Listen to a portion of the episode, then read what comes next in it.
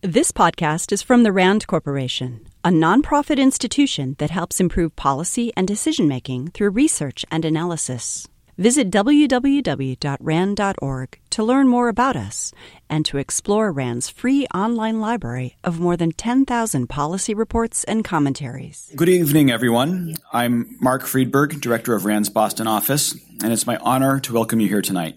I know you're looking forward to a discussion about truth decay as much as I am, but before we begin, I'd like to tell you a bit about RAND and about the Boston office. For those of you who are new to RAND, a little history. RAND is celebrating its 70th anniversary this month, actually, next Monday is the exact date, as a nonprofit, nonpartisan research institution. The name RAND comes from a contraction of the term research and development. And since our founding, RAND has been committed to strengthening public policy and decision making through research and analysis. RAND started with just one client, the U.S. Air Force. And over the past seven decades, we've generated ideas and solutions for thousands of clients, including government agencies, foundations, colleges and universities, and private sector firms. As a nonpartisan organization, RAND has been widely respected for operating independent of political and commercial pressures. Quality and objectivity are our two core values. Our research has expanded beyond its original emphasis on national security challenges to cover the issues that matter most, such as energy, education, justice, international affairs, the environment, and healthcare. It was RAND's commitment to expand and strengthen its portfolio of health related work that led to the opening of the Boston office in 2009. This opening also allowed us to pursue collaborative opportunities with scientists affiliated with universities, private research groups, and government in eastern Massachusetts. I'm pleased to report that the effort went so well that RAND decided to double our capacity in Boston last year. And we're looking forward to expanding our work here into all of RAND's research areas beyond health. Philanthropy has become a growing factor in RAND's ability to use research and analysis to address some of the world's biggest challenges. The project we will hear about tonight, Truth Decay, is a RAND venture. RAND Venture is our vehicle for investing in policy solutions to critical problems that are crucial to current policy debates, but that reach beyond the boundaries of traditional client funding. And now, Truth Decay.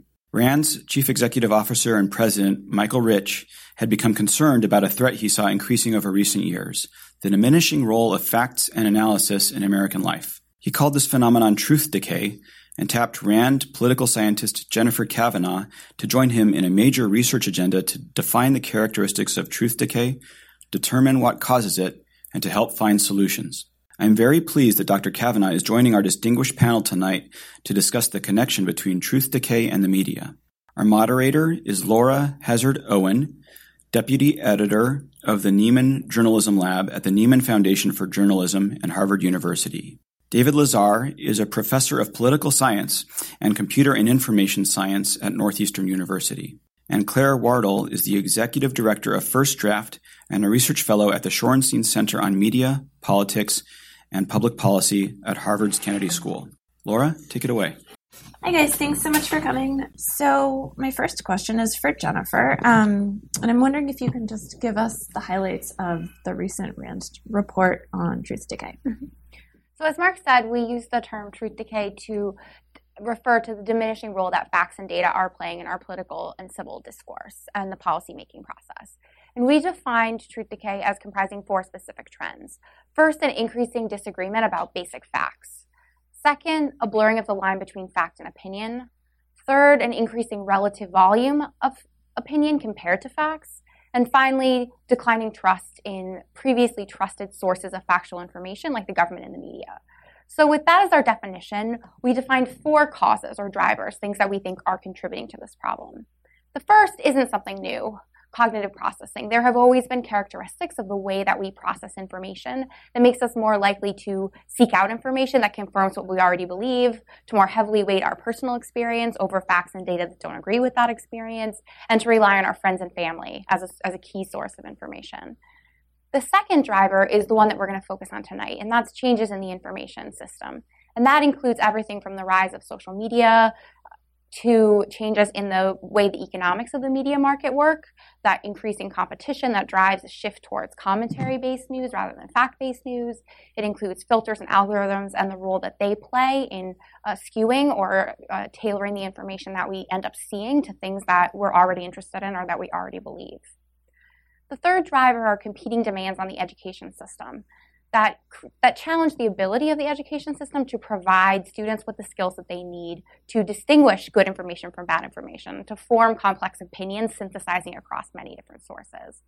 And finally, political polarization and the extent to which political polarization is now reinforced by social, demographic, and other types of polarization that end up creating a very fragmented society in which disinformation and alternative and competing narratives really thrive. When we thought about consequences, we really focused on the way that truth decay affects our democratic processes.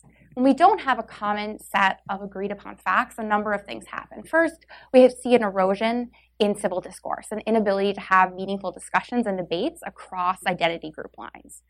Second, we see political paralysis and stalemate. When our policymakers don't start from a common point in a political debate, it's really hard to have a serious discussion about policy options, to weigh values and choices, and to come to compromise. Third, we see a decline in civic engagement, which of course is the foundation of democracy. If people aren't participating, it really ceases to be a democracy.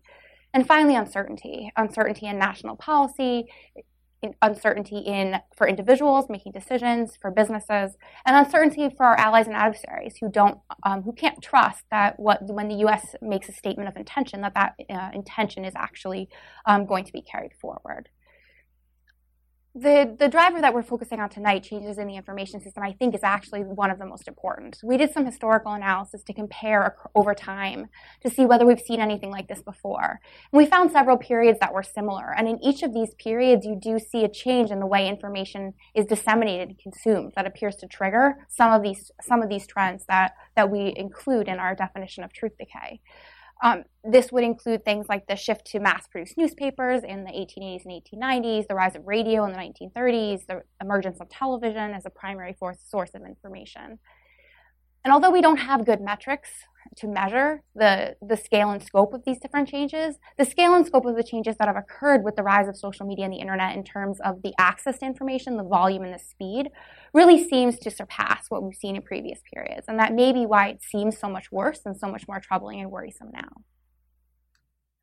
David, um, what empirical research do we have about this problem? What do we know and what don't we know? Well, Jennifer uh, covered a lot of this territory. Um, I think uh, while Jennifer emphasized the things uh, we know, I'll emphasize maybe the things we don't know, which is an awful lot. Um, we, we, really don't have great estimates on the prevalence of, you know, the various syndrome of uh, syndromes of misinformation, fake news, disinformation, and so on. We know it exists, but um, how much is there? Some of the point estimates that have been produced uh, say uh, there was a paper out last year by uh, a, a, a, couple of economists, Gentzkow and, and Allcott, that uh, you know suggested a, a, somewhat modest but not zero uh, you know exposure level to misinformation. There was um, uh, there's a paper recently out by Brendan Nyhan, Andy Guess, and um, and I, am I'm, uh, and Jason um, Uh, Reifler. Thank you. Sorry, thank you. The names come a little slower now than they used to. So um, that that also suggested that you know maybe on the order of let's say one percent of news related content was was fake news, but that that's actually a very conservative estimate in the sense that it's um, it first of all had a very narrow definition of what was in that category, uh, but also uh, excluded a lot of other things like that people might scan past in their um, social media. Um, it, it's a little unclear, um, you know, just, uh, and, and some of that work also suggested that Facebook might be a vector for, um, for this, um, for misinformation. We don't really know whether, let's say, the amount of misinformation even that people are being exposed to is more than, say, a decade ago. I think concerns have increased, and I think it's good that we are uh, highly concerned uh, about these things. But for example, in my own research, um, unpublished, uh, but um, this is from my from my lab. We're looking at exposure to various kinds of of of fake news, which we define in a very particular kind of way. Um, but we, we, we figured around 5% of the content being shared during the election was under our definition of fake news. Uh, so not trivial, but it was actually very concentrated in a small corner of Twitter.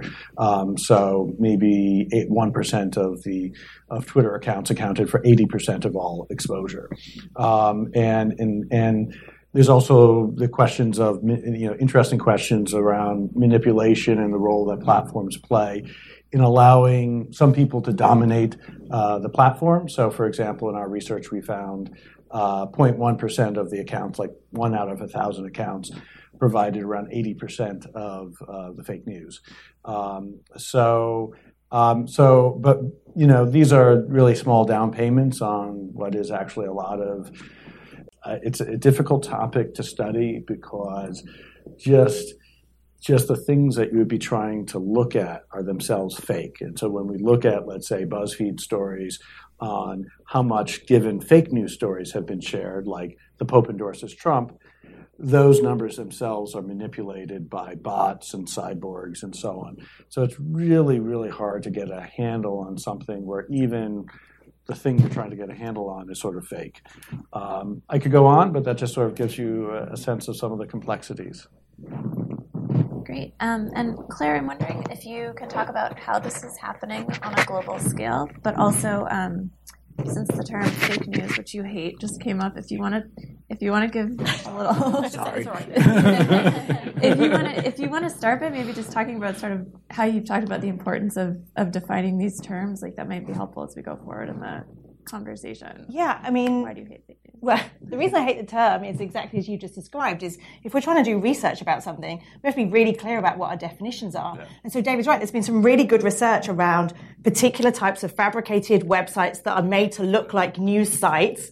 And we measure whether people click through to them. But actually, the whole ecosystem includes memes and visuals and manipulated videos and dark posts and a whole host of things that are part of this space. Exactly. And so the term itself isn't helpful because it doesn't actually capture the whole ecosystem. And secondly, and you know this, it has been weaponized and it's now become meaningless because it's a slur that's used globally mostly by politicians, to describe information that they don't like. And so, you know, as somebody who spends a lot of time in the news industry, I get very angry at journalists who call me up and are like, can I talk about fake news? I'm like, no, this term is being used against you. Increasingly, research shows if you ask people what's fake news, they'll say, I'll tell you what's fake news, Claire. The mainstream media. That's fake news. So actually, we, we, are, as a news industry, are not helping ourselves by using that term because it's it's meaningless. So that's why I don't like it. But um, you can tell from my accent that I am not from this fair land, uh, although I love it.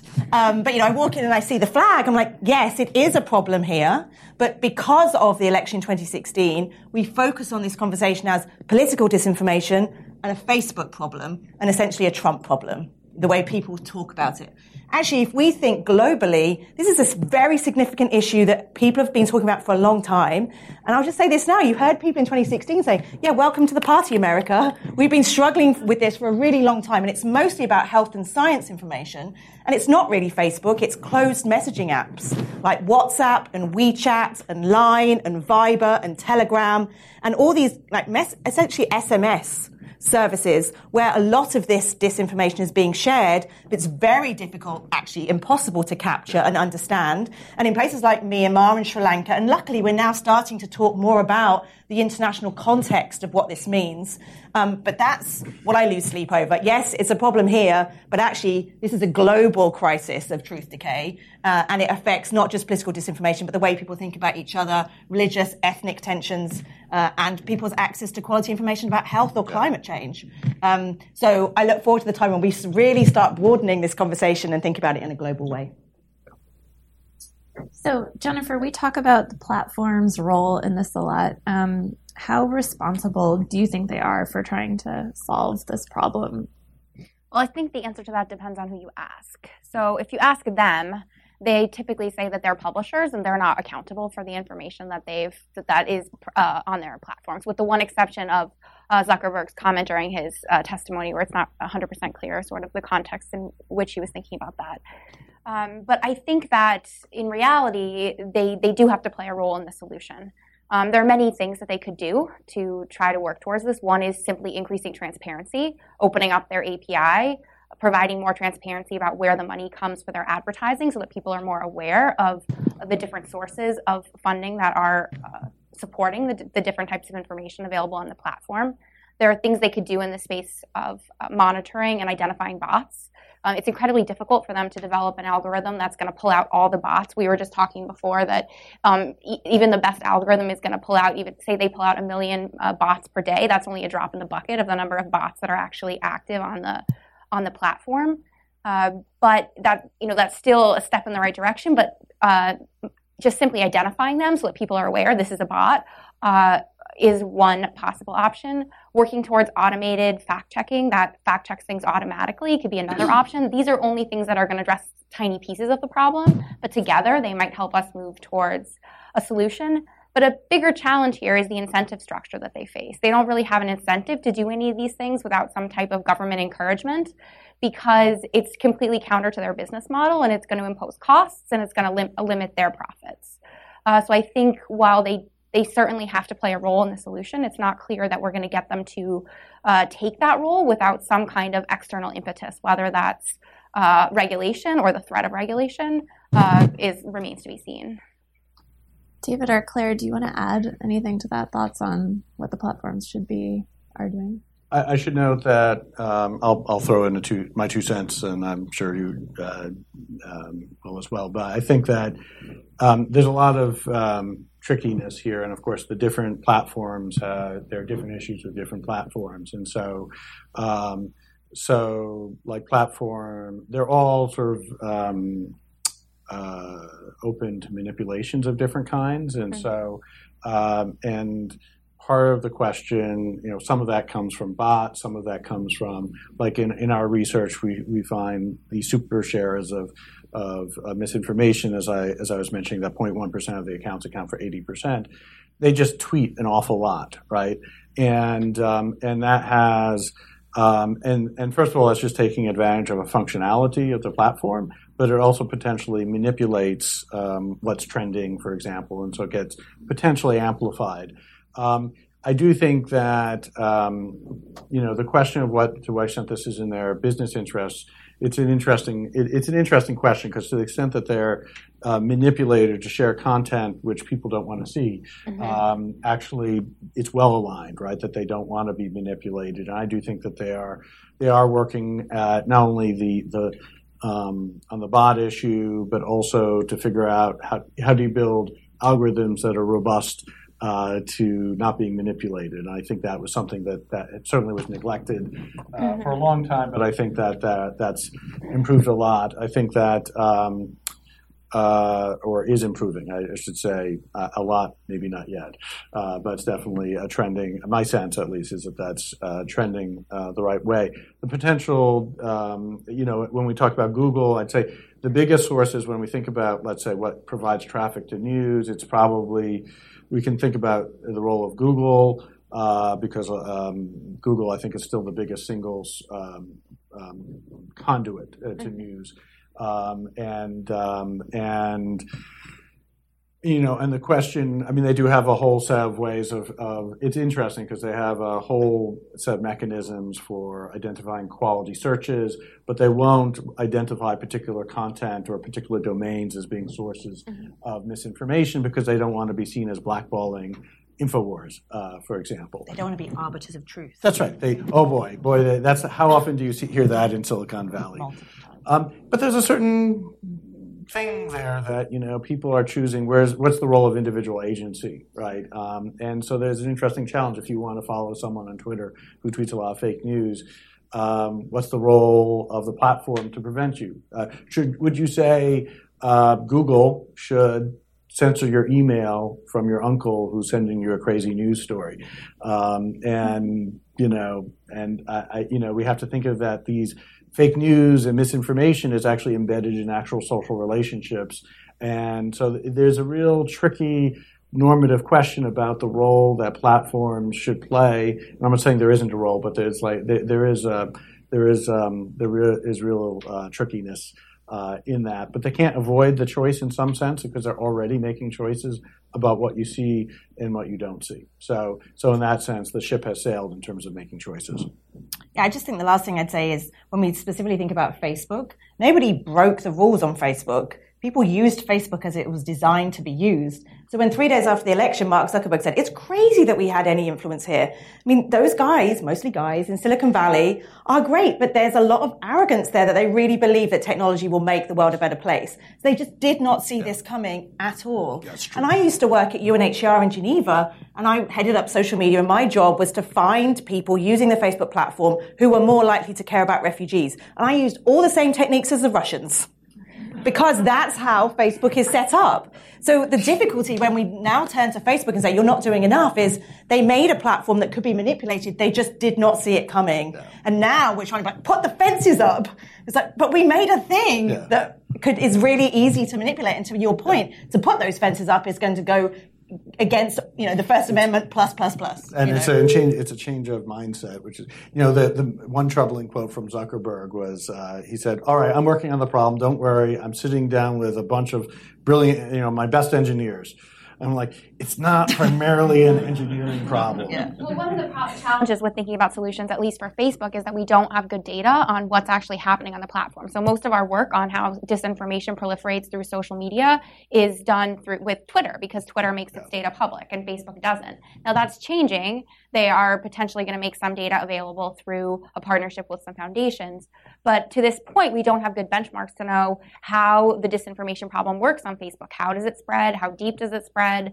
Is it the same phenomena on Twitter where you have a, a small number of sharers who are doing a lot of the sharing, or is it more widely diffused? So I think that one of the challenges with thinking about Dave is 100% right that the, the solutions are going to be platform specific, but we don't even have the data on a lot of these platforms to make those decisions. Absolutely. So yeah, let's let's talk a little bit about what, what we don't know as much about. Um, we had Claire, you brought up closed messaging apps and things like that. Um, I want to just ask all of you guys a little bit. Um, what do you think? What do you think is the biggest part of the problem that's not getting enough media attention? Like, what is something that you want to know more about? And I would love to hear about the messaging apps to start. Yeah, so we're actually doing an election project in Brazil. We're doing an election project here in the US and also in Brazil. And that's partly because when you see what's happening in Brazil, which is actually more polarized than the US, shockingly, uh, and his huge levels of WhatsApp usage.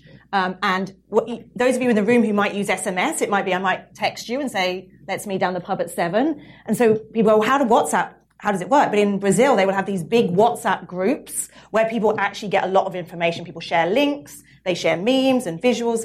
And so the scale, we have no idea. So we're hoping to do research in Brazil and India and Pakistan and Myanmar to try and just sit down with people, both with surveys and um, in-depth interviews, just to say, show us your phone, like help us understand how this is actually working. But to your point about crazy Uncle Bob and the email, I mean, that's the other thing. I mean, we forget to our peril how this interacts with email or conversations around dinner tables. We're only studying what we can study. We're not studying yeah. actually how this interacts and peer-to-peer conversations. And to your point about truth decay, as we're losing respect or trust in those institutions and we're turning to one another, we're turning to one another around the dinner table, but also in these closed messaging apps or email. And so to your point, Laura, I don't even know where we start. And but the problem is these are not the problem, but they're encrypted services. Yeah. So in the same way as you know, terrorist experts get very concerned that we can't access Telegram after a terrorist incident.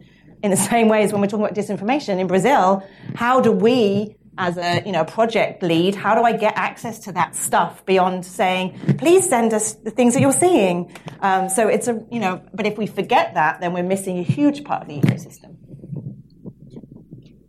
I, you know, I, I think um, you know, I think it, all this uh, requires a lot of thinking about developing research uh, methods and tools for studying these things. And so, and some something some of the platforms are much more um, transparent. Twitter, Google, in its own way, is actually pretty transparent because you can We've been auditing, we've been working on an audit of Google, like just seeing, uh, putting out lots of news terms and seeing what it returns and like archiving oh, everything great. and getting their top 100 uh, returns. And like that changes over time, but like we don't have, we can't reproduce what that was five years ago. And so there's an interesting question of how do we create baselines and time series data. So I do think that, um, to, you know, the, that we need the, to think very carefully around how we develop tools around studying this information. Um, we have, um, you know, one of the exercises I've, I've had, I set a, a doctoral student of mine to do is to gather all papers ever written from Facebook data. Uh, not on Facebook, but from Facebook data of various kinds. Uh, but one of the troubling things, I think you saw this figure I, I put up, but was um, was there are a couple of troubling elements to this. One um, that um, um there's almost no research on misinformation, right? I think there have been, we looked at 2011, 2016, I think there were like two or three papers from Facebook data that was looking at uh, misinformation. Um, and then um, there's very little research on how Facebook works, like understanding, like there's a great paper from the Facebook data science team looking at the role the algorithms play, right? Because this is a key element, but still highly un, un, not understood, right? What role, everything you see is algorithmically mediated right, um, um, uh, on these platforms. And so, do those algorithms? What role do those algorithms play? And so, this there was a great paper a few years ago by Bakshy and um, Messing and Adamic from the data science team at, at Facebook. Um, that showed some degree of liberals getting liberal content, conservatives conservative content. Not a huge effect, but not trivial either, right? Um, but what is that now? Like if we were to replicate that study, and, and number and, and so as I and I've told uh, as and this goes back to the data transparency people and uh, issue is as I've talked to the Facebook uh, policy types and saying, you know, the only news about the platform that you can produce that people will believe is bad news because anything that's good news is going to be viewed as manufactured because they had like in this information operations report yeah.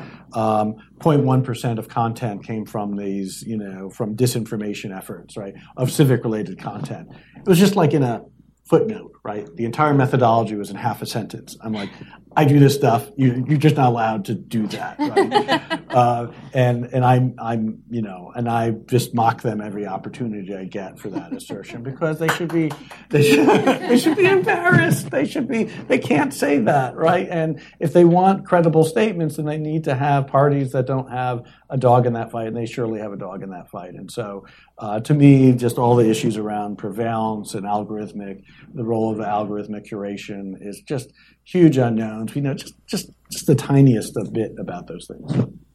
So I think for me, the area that I think needs more attention is the role that human agency plays. So it came up today, but you rarely hear it come up in conversation. Yeah. There's a lot of focus on what should the government do and how should we regulate tech in, uh, industry, the tech industry or the media.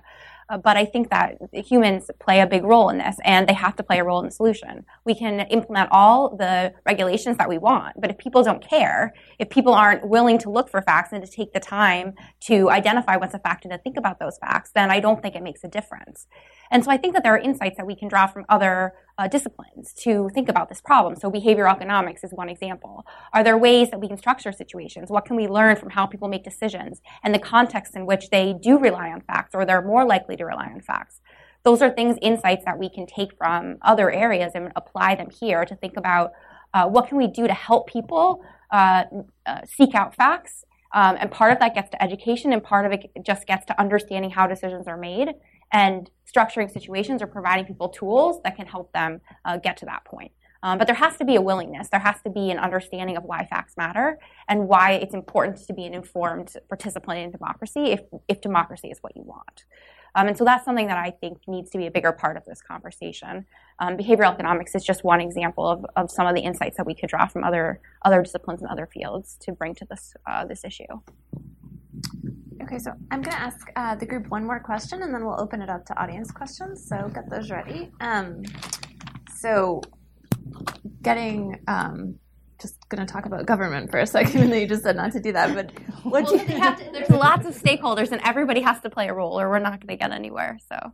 What do you guys think the role of the government is here, the United States government? Um, what are some possible paths uh, that we could take to regulate this? What are the European countries doing? They may be a little farther ahead than the United States government in some of this. What do you guys think? So I was recently on an EU Commission high level expert panel on fake news, and you can imagine how much I love that title. Um, and it was 39 uh, stakeholders around the table, and it did include the, all the platforms and news media and civil society and academics. And it was a fascinating, over kind of six weeks process of many meetings in Brussels. Um, and it, as a European who's lived here for a while, it was fascinating to return to a place where they really do think the government can regulate everything and can fund news organizations. I mean, it's, it's so different to here. It's amazing.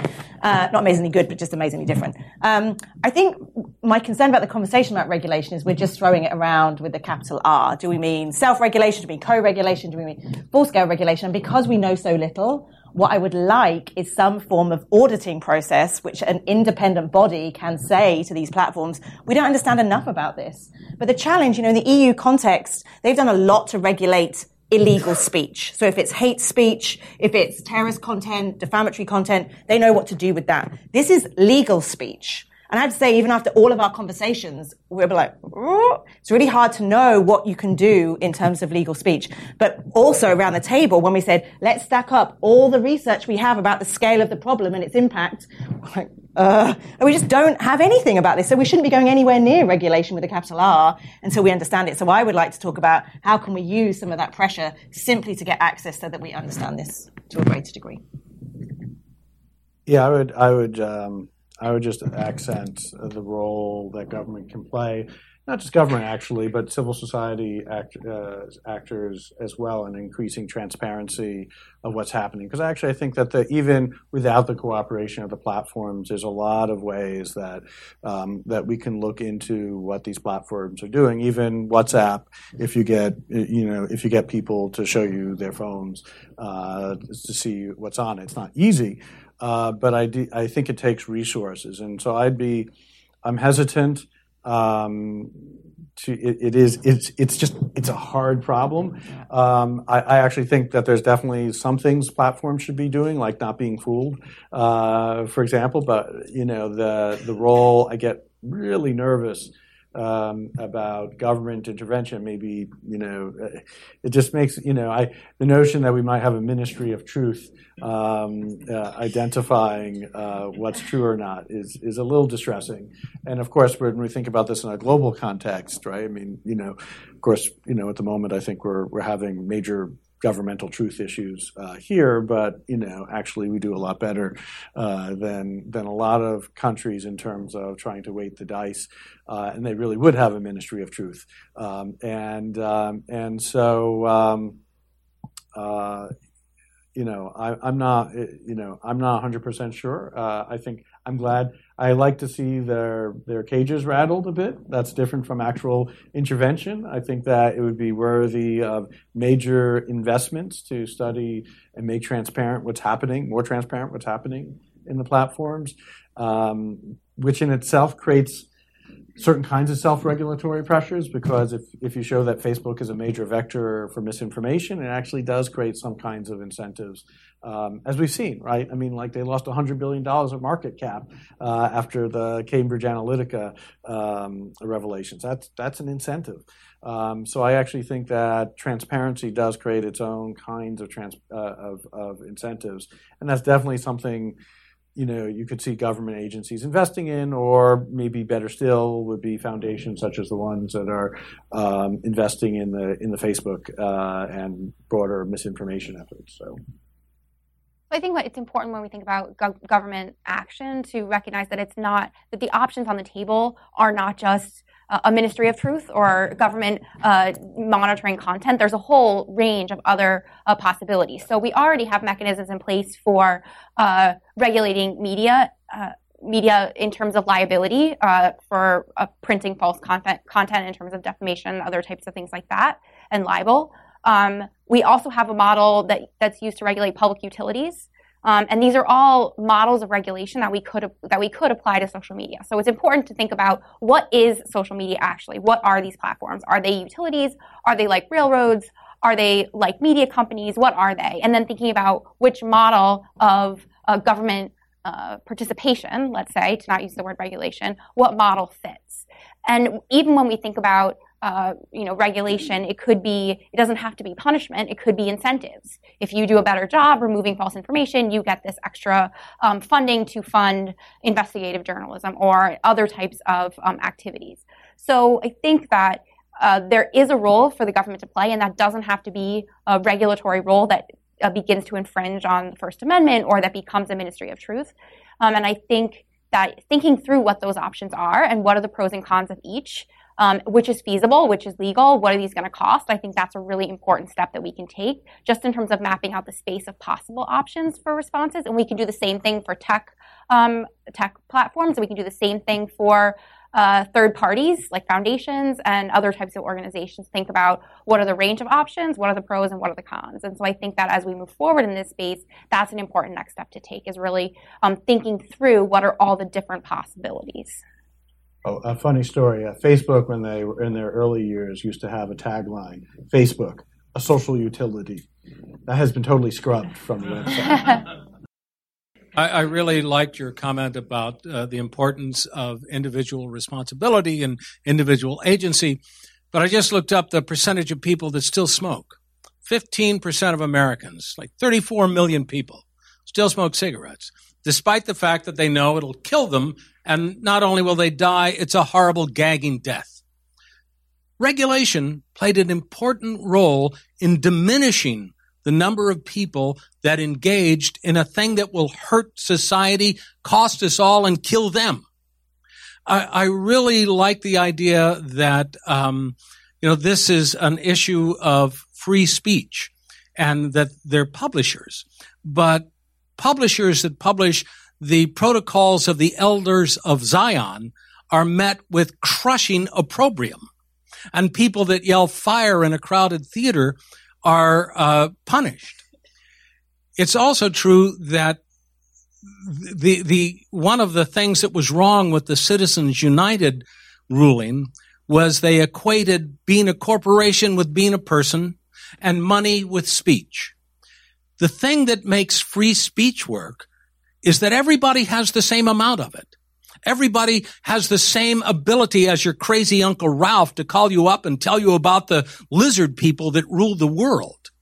And if you have to do it one person at a time, it really curbs the ability of crazy Uncle Ralph to get people, you know, on board with lizard people.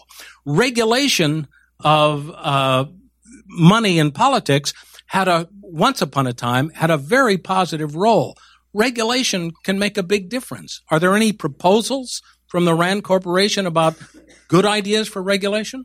So we're, we're working on that right now. We have a project that's going on where we're doing exactly what I just described in terms of laying out what are the different possible models for government regulation that might work, and we're thinking through the pros and the cons and the feasibility for each. Um, and we're hoping to have that same kind of matrix laid out for other stakeholders in this space as well. Um, and so while I don't think I can speak today to which of these possible solutions would be the best, this is something that we're working towards, hoping, hopefully having available to uh, be a part of this ongoing debate in the next couple of months.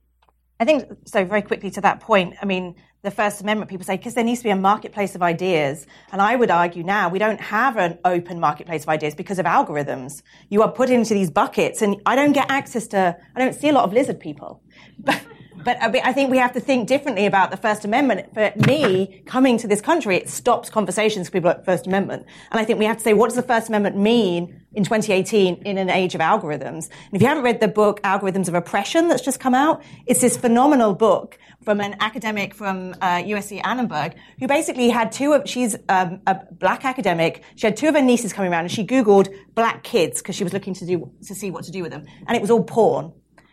And she was like, uh, what's this? And so the whole book is actually how algorithms shape our reality. One of the best examples is she put into Google, uh, student who taught herself calculus. And Google said, do you mean the student who taught himself calculus? And it used to be if the, you, in Google Images, if you looked for, if you Googled CEO, it was all men. The only woman was CEO Barbie. And that's not because people in Silicon Valley hate you know, people of color or hate women, it's because they have written algorithms from their own perspective and they haven't thought through why this is a problem. So to your point here, I want us to have a proper conversation about what the First Amendment means in an age of algorithms. And from a regulatory perspective, when you say to platforms, we want more transparency around your algorithm, they're like, well, that's our secret source. We couldn't possibly. But how can we have, think about regulation around what the content of those results are? How can we start auditing those results to understand what the impact of those algorithms are, are in, in terms of our society? So it's such an important topic. And my fear is quickly to go back to the testimony, every second answer from Mark Zuckerberg was, it's all right, artificial intelligence is going to solve that. It's okay, artificial intelligence is going to solve that. Unless as a society we have a conversation about how we're building those algorithms that will, you know, what's the training data we're using to make those algorithms smart, we're going to look back in a panel in 10 years time and be like, we missed that.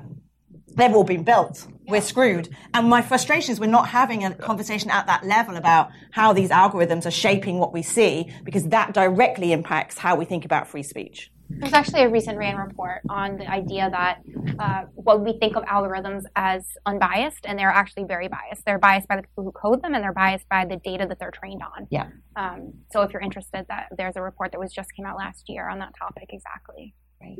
The only thing I would say, um, and I agree with everything that's been said, but we we still don't know the scale of the problem, right? So this is, and I, have I've spent a chunk of my tier, tier career doing regulation, teaching regulation, studying regulation, and then I shifted into, you know, I've done networks and then big data, and it all seems to fit together weirdly now. Um, and boy, this is so much harder than smoking. you know, I mean, smoking is clearly, you know, bad. It, it has, it, at the individual level, it creates externalities, and and we can quantify these things pretty well in terms of the costs uh, to society. Um, it's really hard, given that most people are actually misinformed about most things, and we're 20 years ago and we're 50 years ago. It's not clear that we're more misinformed now than we were a generation ago, and it's not clear that any government interventions along these lines will actually um, imp- how much that will improve the degree of informedness.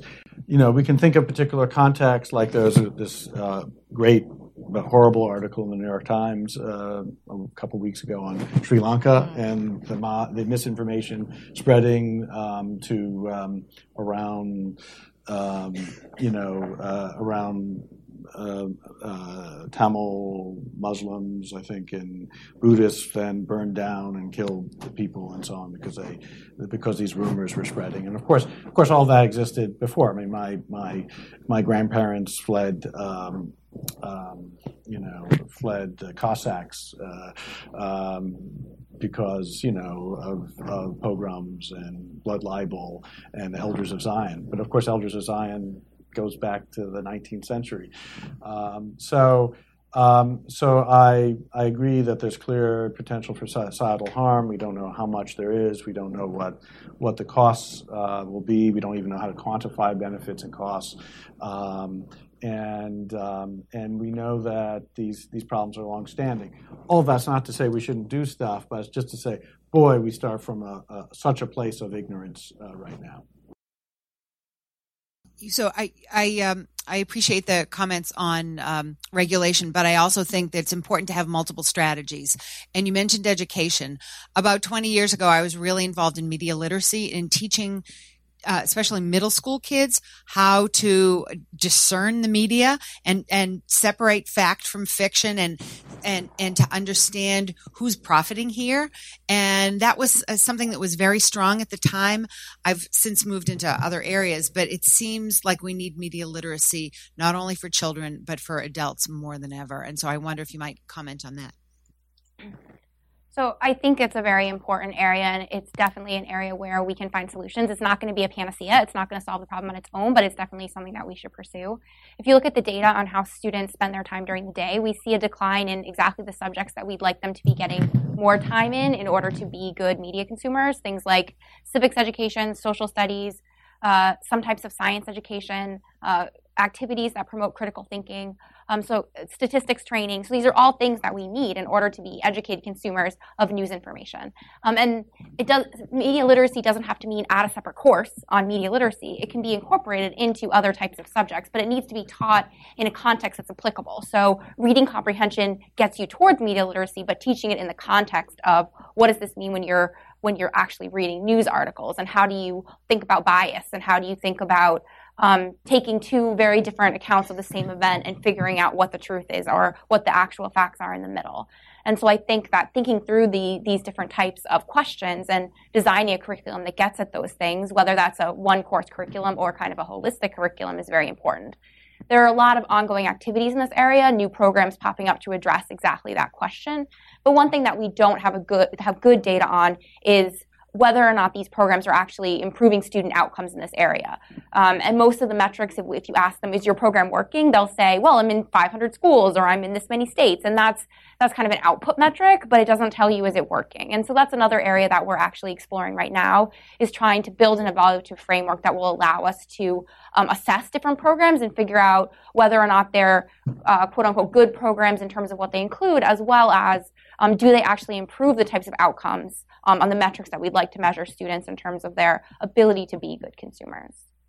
Just very quickly, I'd say about media literacy is that um, many of the programs are based on this idea that we have rational relationships with information, and actually our relationships are mostly emotional. So I always talk about how do, can we teach emotional skepticism. So if you see an image which is of a shark swimming down a highway after a tornado, not a, you know a hurricane, you should think, yeah, it's a great photo, it's going to make your friends laugh, but you know, actually, can we go through those steps? And so, and I c- could not agree with you more. Is you know, and I love my friends in foundations, but they are throwing money at media literacy programs and ticking a box, being like, yes, we've solved it. And nobody is looking at this issue. And there are, there's starting to be some evidence of kind of a, a backfire effect here, which is the more we teach students to be critical of information, they struggle to determine online what to trust and what not. So in many ways, by teaching them, well, you can't trust Wikipedia, when you know you talk to students, they're like, "Well, I don't even know who to trust," you know. And so that's how do we say, you know, there are some sources you can trust, less so, you know. And so in many ways, we haven't thought through and evaluated appropriately. So we've been throwing out these programs yeah. without saying we've actually been causing more harm.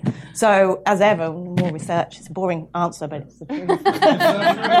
so true. No, I think the key thing is, uh, and I want to emphasize can you train people to become more discriminating so they, they trust some things more and other things less and we we just uh, we just don't have uh, uh, again we don't have the hard data on whether what whether any of that money is is garnering any benefits. Uh, um, the other thing I'll note from our own research is that and, and this accents the last point of what you were asking, which is media literacy is not just it's it's not just a um, you know primary and secondary school thing, but because because the vast majority of the exposure on fake news that people were choosing right, because they were choosing who to follow, was coming from older Americans. Even though Twitter skews young, the age the, the age range for people who were being exposed to fake news was way older um, than and than um, than the typical age range for Twitter, um, and um, you know that may be in part ideologically driven because I think there, there's a the other issue we haven't touched on is that in the U.S. there's a real um, partisan and, and, ideological imbalance currently of, of misinformation um, as a political strategy, um, and uh, and there's clearly a lot more of it on the right currently. Maybe the left is catching up now, but that may in part be why we're finding what we're finding. Although actually we, we did a multivariate analysis, and it's it's you know if you're older, old male, white, Republican, old white man, and, and uh, yeah, so. That was a perf- perfect segue to the question I had, which is um, as a as a as a cause of truth decay, where does traditional media fit in, like Fox News? Um, and then, kind of a, a, second part of that is I, I heard on NPR this week, so it must be true, that 35 million Americans read below the fourth grade level. And they were saying one in six, but we were kind of calculating maybe one in 10. But whatever it is, some large number of Americans are illiterate. And if you're looking at Brazil, probably the number is even higher. So when we're focused on um, social media, that presumes some level of reading. And I was wondering about folks who may not read so well, who have to rely on Fox News or the equivalent um, on TV. um, and and sort of how to what's your sense of how that fits into truth decay as a as a causal factor relative to social media? Yeah, I, just, I mean, one of the reasons I hate that term some people still use, uh, is because when we talk about news, people think about text and information, and so it's actually stopped us from talking about visuals. Our brains, um, you know, take when we have to be critical of visuals, we are a lot, a lot less likely to kind of get our synapses going. We're much more likely to accept a visual as truth. And so, and in a mobile environment, you don't have to click onto an image. You're just scrolling through and you see it right there. So actually a lot of this stuff and the reason that disinformation agents use visuals so much is because A, it's much more effective. B, you don't have to click through. Um, data use in places like Myanmar, you're not clicking through. So visuals are actually the most powerful forms of disinformation. We just don't focus on them as much because they're harder. And even the platforms, natural language processing is a pretty established uh, way of making sense of text. So all of the artificial intelligence is based on text. When you go to Facebook and say, what are you doing in terms of monitoring and making sense of visuals, they are a very, very, very long way away from being able to work on that. So in an era where we start working about deep fakes, and you've probably seen these kind of videos of Obama saying something that he didn't say, that's the next frontier, and we haven't even caught up on this frontier. But your point about TV, I'll open, uh, you know, pass it on to my colleagues, but that we're not talking about it. We've just talked for what, an hour? Not mentioned TV for a second. And that really is a massive part of this ecosystem. Um, and it's a, you know, and if we don't study it and we're having these, how do we map onto what's the, the um, journey? So very quickly in our lab over this summer, in the, we're working up to the midterms, if you look at places like 8chan and 4chan and Discord, which are these pretty cesspool-like spaces on the internet, you have mostly young boys in basements plotting disinformation campaigns, and they know that from that it will travel to Reddit, it will then travel to Facebook and then Twitter, and then a journalist who is under resourced and needs a story to deadline will pick that up and amplify it, and it will end up on Fox News or even a CNN. And that journey is a really, really crucial journey. And if we ever study or look at one part of that journey, we're missing the full element. So you could not be more correct in this. And the struggle is these conversations are fully about online, and we don't see the interaction between online and TV. I couldn't do better so I'll just add a couple of thoughts about more conventional sources of media and the way they contribute to this problem. So one uh, way to think about it is the changes, the economics of the media market and the extent to which we've seen a really a real increase in the diversity and number of sources of information in terms of uh, television stations as well as uh, print outlets um, and digital journalism, which is a little bit different than um, than, than, than platforms. Um, things like just online uh, uh, newsletters or uh, uh, news sites. Um, and as you see this increasing diversity, this shrinks profit margins. And uh, news outlets have to resort to other types of mechanisms to reduce the cost of producing news in order to continue to make a profit. And one thing that that drives is a shift away from fact based news to commentary based news. Doing hard hitting investigative journalism is expensive. Um, hiring a couple experts to sit on your television show or to write their opinion um, in, in, a, in, a, in a column, those things are much cheaper. Um, but those things are often based on opinion and not on fact. And sometimes they're the problem is that they're then presented as fact, or people don't have enough information to distinguish between what is the fact here and what is the opinion here. And so that mixing of information is a huge piece of this problem. And you see that blurring of the line between fact and opinion on social media as well, but it really uh, is just as da- dangerous when it occurs in print journalism as well as in uh, as, as well as on television because not everyone uses social media there are still people who only use uh, television or who primarily use print journalism. Um, and so I think that even though it may take a slightly different form in these different channels, people are still getting it. It's just a matter of where they're getting it from. So it's a lot of the same challenges, just in a kind of different package. Mark told us this is the 70th anniversary of RAND. I think it's also the 70th anniversary of the publication of 1984. So these issues go back at least that far the Ministry of Truth and all. But I was curious. Um, it's like National Enquirer has been around for a very long time, and when I've looked at it, clearly a lot of it is stuff that I assume the readers know is pure fantasy, but I guess not all of it is that. And my impression is in the early 19th century and maybe 18th century or early 20th and 19th century U.S., there were millions of newspapers out there, many, many in each city, which I think segmented their readership, much like the algorithms are segmenting now. So clearly, um, information comes at a much faster pace and spreads much faster now than it did then. But as consumers, the amount of attention we have probably hasn't grown all that much over the centuries. So I'd be interested in your thoughts about sort of the historical perspective, how this is different, why is it different?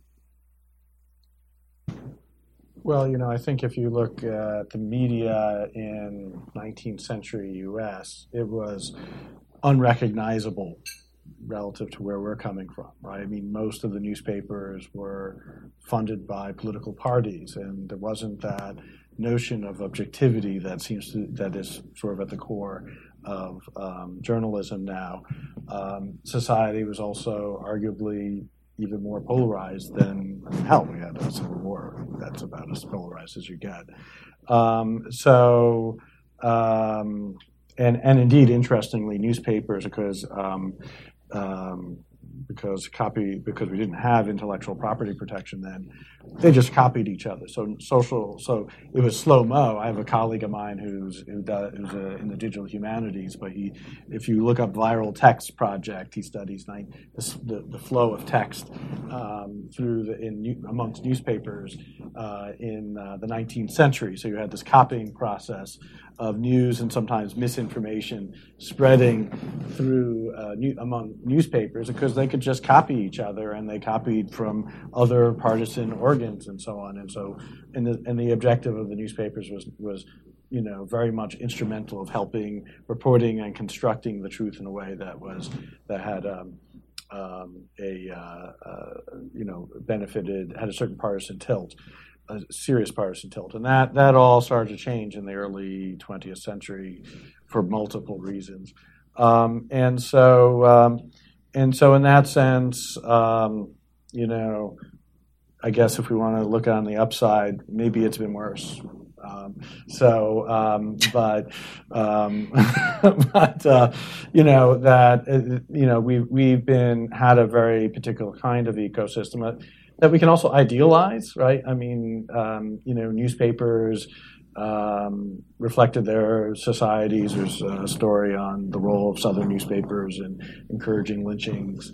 Um, we can look at the editorial coverage of newspapers in terms of what they covered and did not cover, um, and that uh, the much more diverse um, ecosystem, perhaps that we have now, um, may actually be illuminating more truths than than you know Walt Cronkite, Uncle Walt Cronkite did, and so um, so we have to you know we have to be careful about idealizing uh, the past uh, because there were a whole bunch of problems in terms of what the things we did not see, the things that were excluded, the, the tilts and the biases um, that uh, look very much like what you were just talking about, the algorithmic biases. Well, just yeah. just open up a newspaper from the 60s or 70s, uh, and all of those kinds of biases would have been very clear.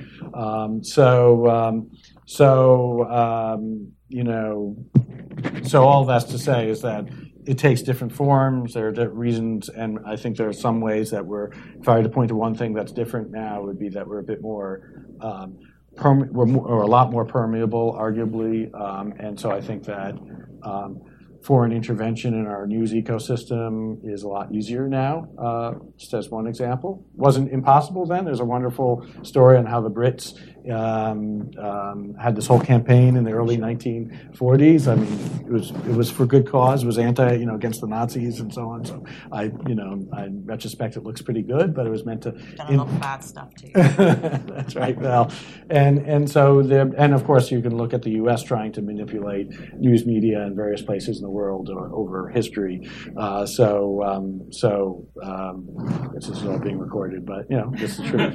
so, so we did some historical historical analysis in our report, and we looked at we didn't go back quite as far as the Civil War. We started with the Civil War, and we identified several periods that look similar to today uh, in a number of ways. And one of the ways in which they were most similar was the presence of a blurring of the line between fact and opinion, and opinions proliferating as facts, sort of um, a phenomena uh, like the disinformation campaigns that we've seen today. And so if you think about yellow journalism in the 1880s um, to 1890s, or the role that radio played in the 1930s, um, so those things are all very similar. The one difference that we see between uh, the current period and the past is this increasing disagreement about objective facts. So there's always been skeptics. There have always been people who have uh, pushed back against the, the traditional um, the traditional belief structure. But what we see now are areas where there's an increasing amount of evidence um, in, in support of a given interpretation or a given fact, and yet an increasing number of people uh, disagree with that fact. So there's a divergence between the body of evidence and the direction of public opinion on some key issues.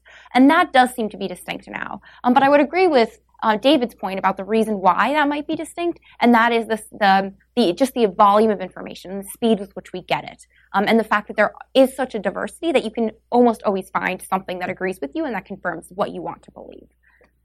I just end by saying the reason that it, this has been the same through the centuries is because we're human beings, and there's great research about how apes connect with each other by pulling naps off each other. We can't do that in public, so we gossip. Yeah. So gossip is a form of how you connect. So if somebody tells me that somebody's having an affair, do I fact check it? No, I do not. Oh so we have to remember that all of this is in the context of us as emotional human beings who have emotional, you know, re- relationships with um, information. So yeah, remember we're still all apes at heart. Well, and, and the beliefs tell say who what what tribe yeah, you're yeah, part of. 100%. So you know, in terms of uh, and that may that element um, uh, in terms of asserting that I believe this because this is this is my tribe, and that that's become more relevant also because our social networks have become more polarized. As you're much more likely to live next to a neighbor and to be married to someone with the same political beliefs than you were say thir- much more likely than say 30 years ago, and so we get that reinforced in multiple kinds of ways. So it's a it's a statement of social identity as well.